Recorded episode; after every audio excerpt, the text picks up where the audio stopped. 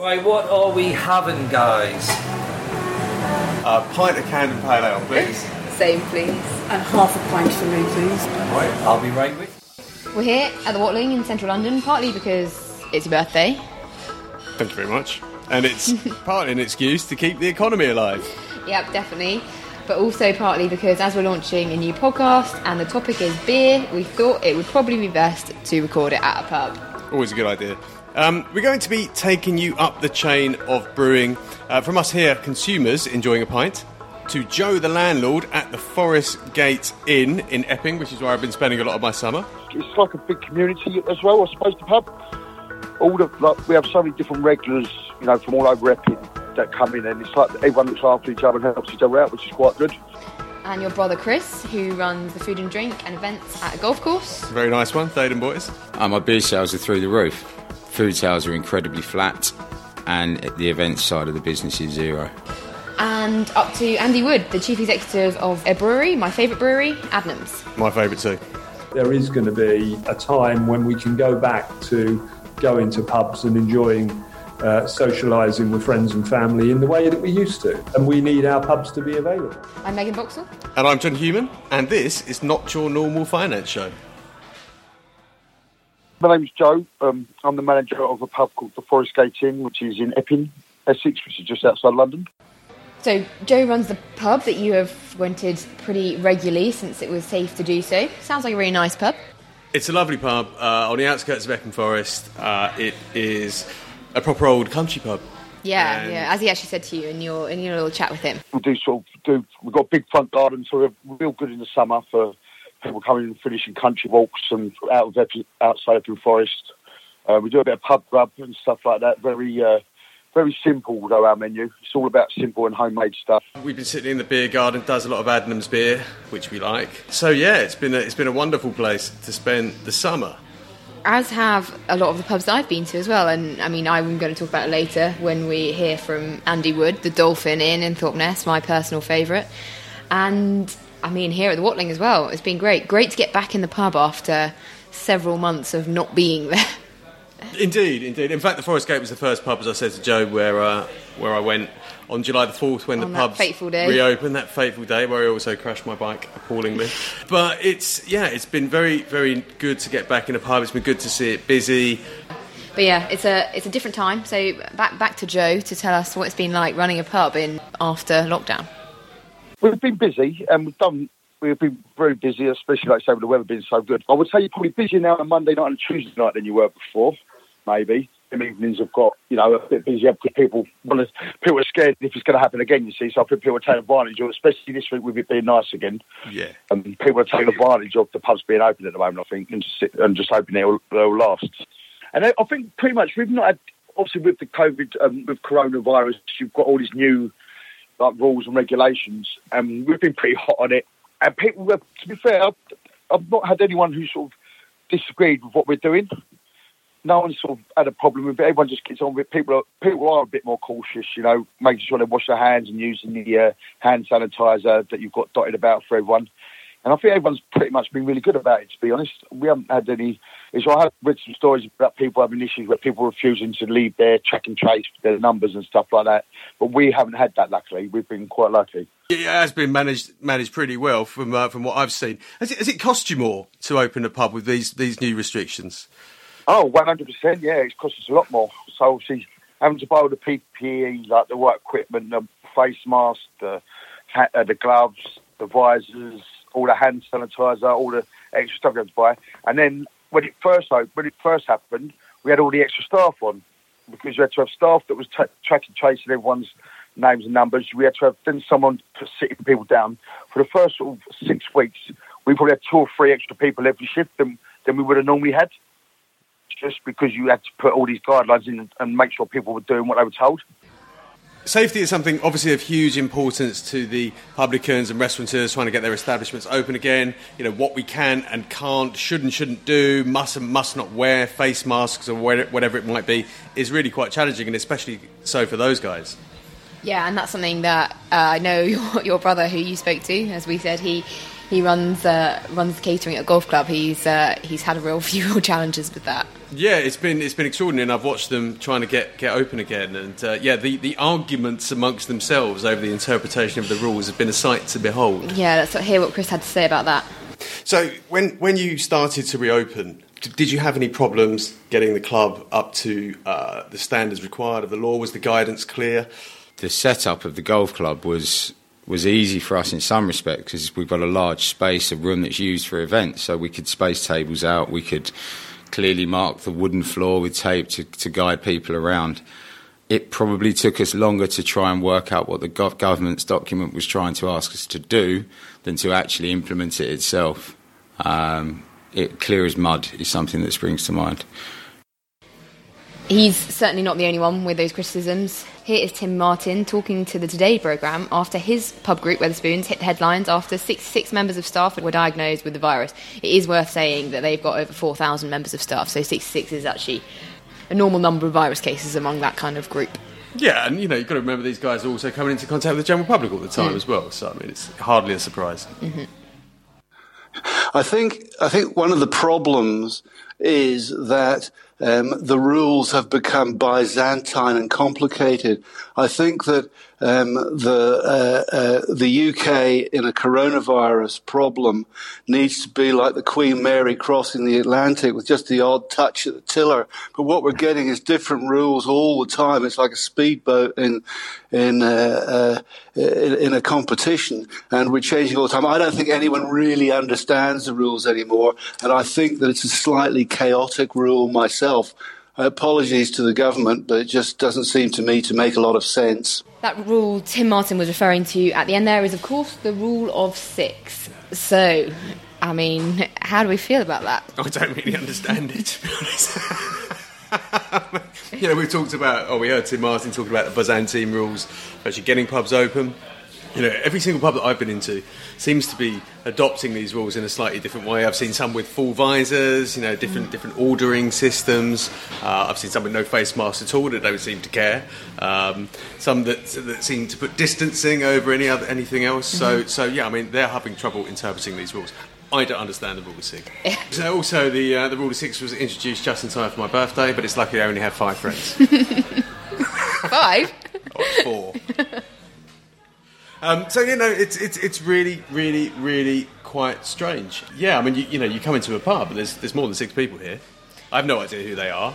We're trying to work out how we're going to have our pub quiz here in the Watling. later yeah, I know. year. We're going to have to book a number of different tables and pretend we don't know each other. Yeah, we spend a lot of money in here. We spend a lot of money in, in pubs over the years on our, on our Christmas meals or whatever it might be. Events, are, events are massive business for, for anyone in the hospitality industry, and you know that's been that's been wiped out this year. Yeah, so with rules changing all the time and being hard to follow anyway, it is extremely difficult for pubs and other establishments that sell beer to, to plan for the future.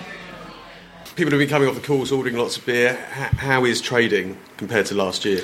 Uh, my beer sales are through the roof. Um, food sales are incredibly flat, and the events side of the business is zero. You must be worried though with new restrictions coming in, uh, the rule of six, and, and winter coming. Um, about where, where things go from here. It's been a lovely summer. People have loved sitting outside, but what happens when we go into to the colder, wetter months, and you've got to get everybody indoors? Yeah, clearly, yes, but a, a large percentage of my, my regular customers will only sit outside. They're, they're, they're slightly older, probably in a category where they're not necessarily at risk, but at higher risk than most. Um, clearly, the younger people get, the, the, the less this affects them. They'll, they'll be quite happy to sit in the clubhouse. Um, so, undoubtedly, the cold cold weather is going to be a serious problem for the for the trade. And how do you manage that out in terms of the outlook? I mean, you, you've obviously got to order ahead. You, you must be suffering from some uncertainty as to how you do that. Well, during lockdown, we, we threw away best part of two thousand pounds worth of beer and could only reclaim some of those due to the dates on, on barrels and sort of quite strict time timescales that were imposed. So obviously we have to be quite cautious with our ordering, but but at the same time we we don't be in a situation where we haven't got what people need at the moment because we're trying to take as much as we can now. Um, so it's it's a it's a real balancing act for sure. So, so you, you mentioned having to throw away two thousand pounds worth of beer. Were the breweries giving you much support um, with wastage? As I said, some some were better than others, but I, I would say in general, yes, we got support. But I actually go through a wholesaler primarily. So some of the products I don't buy directly from breweries, for example, and that makes the relationship with with the, those breweries a bit more uh, a bit trickier to try and get someone to speak to to get the deals done. Someone like my brother's business, uh, the Forest Gate, you know, it's not really an events type pub, but but they're having similar challenges gearing up for the winter. We're quite well known for our real ales at, at, the, at the pub, the Forest Gate Inn, um, and we normally have three ales on. So we're letting them run right out, and before we put another one on, because we can't be just in case you know you do have a lockdown or something. You've got all these beers open that we've got to get rid of. It's um it is quite scary, and we we are ordering less.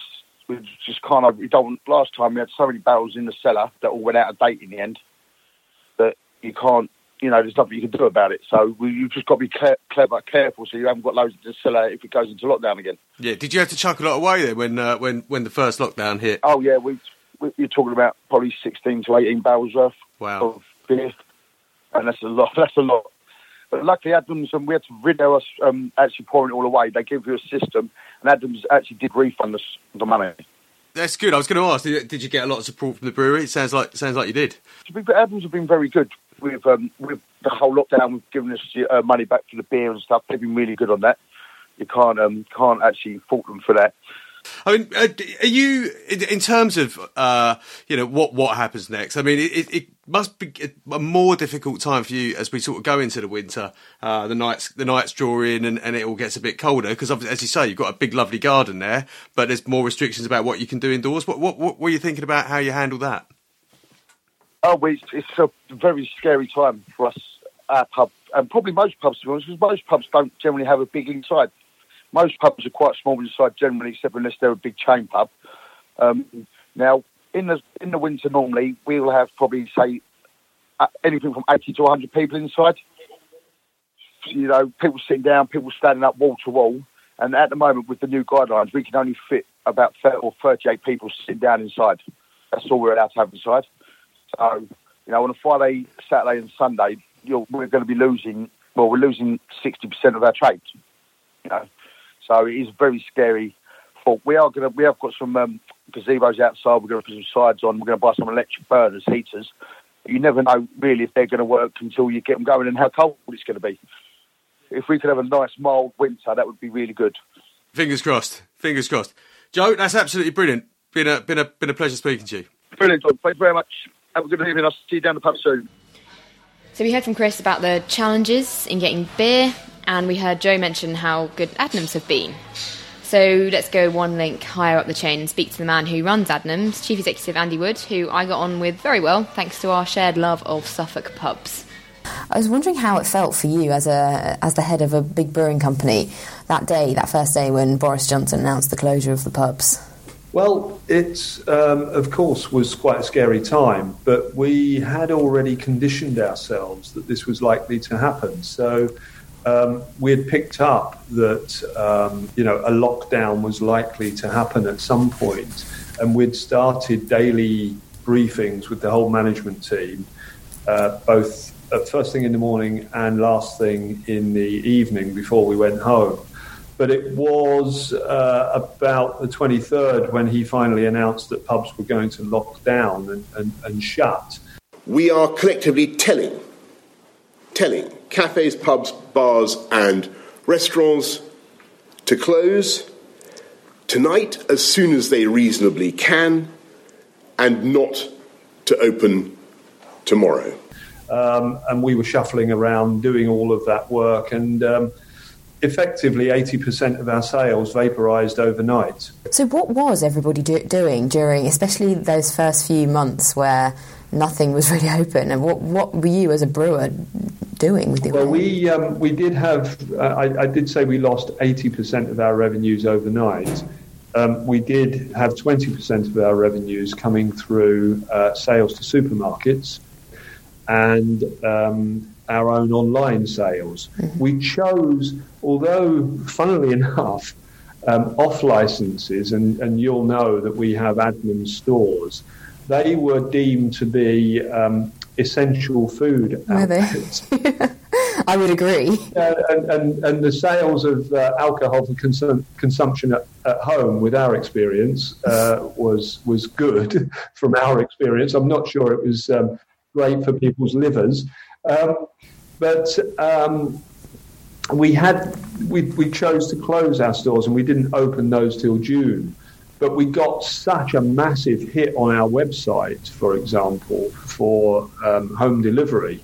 You know, up a thousand percent Really? sales, and um, we we have a fulfillment warehouse in the Midlands where our orders get captured and then sent off there, and they just couldn't cope. So we had to write code in our new IT system to divert orders from that warehouse back into our production warehouse here. The shift online is certainly something that Adnams was not alone in having to cope with. Andy said that the company managed the transition remarkably quickly. And aside from being a brewer and a retailer, Adnams also owns and operates pubs on a tenanted basis. Uh, it actually cancelled its rent for four months during the time that they had to be closed, and they have done a glide slope back to full rent, something that I'm sure a lot of their pubs really appreciated. But also, in addition to that, you know, closing down pubs and hotels, you need to do that properly because if you don't take shower heads off, if you don't uh, clear out beer lines, if you don't clear out cellars, all of that stuff is there waiting for you when you do reopen. And you can't reopen because they've calcified and all of these sorts of things. So just making sure we shut the business down and mothballed it in a really considerate way, um, thinking about when we did finally open. And what about the actual brewing side? Obviously, there were quite a lot of videos, heartbreaking videos during lockdown, um, of beer just having to be washed away because it wasn't being consumed. Did, did you have to do that with any of your casks? Um, well, obviously, we had to destroy beer that was um, in cellar, um, but we had increased sales through supermarkets and online, so we didn't have to throw any product away. We sent it for bottling, for canning, um, and it was was sold. And and you know, I cannot stress we really struggled to keep up with demand um, for packaged beer. Now, that was because it's sales to supermarkets. That's at a um, that's more costly for us to sell through the supermarket channel because they are big buyers. Um, so uh, whilst whilst sales were good, um, it didn't replace the margin that we earn from serving the on trade. But um, no, it was good. It was really good. I, I assume you press, you paused brewing during lockdown. Uh, uh, only for bits of it because Okay. we still had to put Adnams Bitter in bottle, Yeah. we still had to put Ghost Ship in bottle, we still put Broadside in bottle. So we were doing those. We just scaled it down a bit. Yeah, okay. And so then, when it was time to scale up again, uh, how? What's the process of getting getting a brewery back up to mm, full capacity? And Well, we, we, we hadn't shut right down, so we were already ticking over. So it is about ramping up. But um, we were desperate, and through our own lobbying organisation, the British Beer and Pub Association, we were desperate to get clues from government when Mm, the yeah, bet. lockdown would be eased so that we could get that ramping up. The issue was making enough beer for stock and then understanding what demand was going Mm. to be because we didn't know how many pubs were going to open yeah, so what what do you make and what do you put in barrels? um, because you could, and that was that was a point of maximum danger for us because we could have built lots of stock, millions of pounds worth of stock, and pubs maybe only ten percent of pubs opened. Then we would have been into throwing beer away because cask beer in particular is a live product. right. So it is fermenting. It is uh, akin to a loaf of bread. And once you open it, of course, if you've not got much demand there, it falls away very quickly in terms of quality. Uh, so beer is the topic we chose for this first newly launched podcast because it's one that is close to our hearts. But there is a non-trivial side to brewing and and to pubs. Um, firstly, economic. Yeah, it's a big industry. It's a big industry. You know, these these pubs um, support a lot of jobs. They support jobs for, for, for young people who are you know just getting on the on the working ladder. It's part of British culture. Yeah, absolutely. And uh, so that's the other massive side of of the pub situation, the social aspect, the fact that it is actually an important place for people. Obviously, we say that as, as beer lovers, but a lot of people do do rely on the pub as a social hub, and, and villages in particular really rely on having that that centre of of uh, of socialising and and and creating jobs and, and a place for people to go to. And uh, and if that was lost because pubs go bust because of a pandemic, because of lockdown, that would be really awful. It's like a big community as well, I suppose. The pub, all the like, we have so many different regulars, you know, from all over Epping that come in, and it's like everyone looks after each other and helps each other out, which is quite good. So if you ever like people come there if they've got a problem with something, they know there's someone in there that can help them. So it's quite nice like that as well. We, we already um, were seeing lots of pubs uh, shutting their sh- their uh, their doors because it's just a very difficult business to be in. It has been for years and years. You know, the number of pubs uh, has been falling. Uh, year after year after year, and this, you know, the, the worry is that, that, that, this accelerates it. That for many of these pubs, there's no coming back from it. I, I think this is important. Mm, yeah, I know. I think it is important, and so, as we will hear right now, does Andy Wood.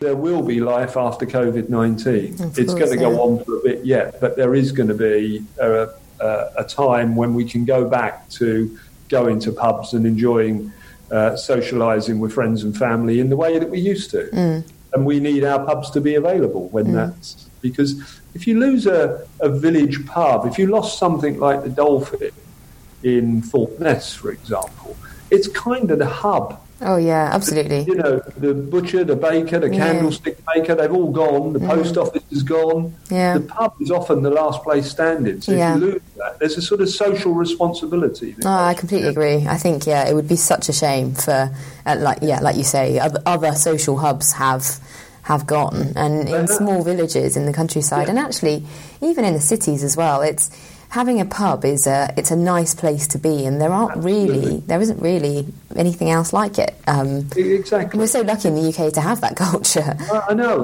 it's it's brilliant, isn't Mm. it? You know, and you can get home after a hard day's work, and you think, oh, I'll just pop down the pub for one, and you Mm. chat to someone that you maybe not chatted to before, and it just gets you into a different headspace. You have something nice to drink, hopefully Adnams, and um, you know it, it, it works, doesn't it? So Mm. we're very fortunate. So we have to look after that, Mm. otherwise it will die out. Well, is your um, your post work pub is that the Solway Inn? uh, Solbay, Lord Nelson, or um, Middleton Bell, which is quite near where I live. So, yes. Brilliant. All right. Well, thanks very much. Good to speak to you. Thanks very much for listening to our new Look podcast. We hope you enjoyed it. If you've got any more topics that you'd like us to discuss, we've got a new email address as well icpodcast at ft.com. Uh, get in touch. We would love to hear from you.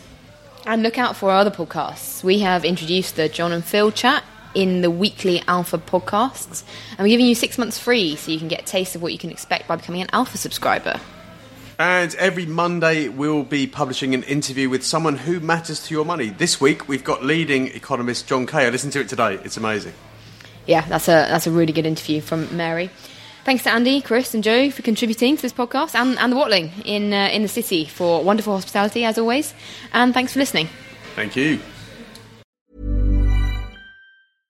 Imagine the softest sheets you've ever felt. Now imagine them getting even softer over time. That's what you'll feel with Bowl and Branch's organic cotton sheets. In a recent customer survey, 96% replied that Bowl and Branch sheets get softer with every wash. Start getting your best night's sleep in these sheets that get softer and softer for years to come. Try their sheets with a 30-night guarantee. Plus, get 15% off your first order at bowlandbranch.com. Code BUTTERY. Exclusions apply. See site for details.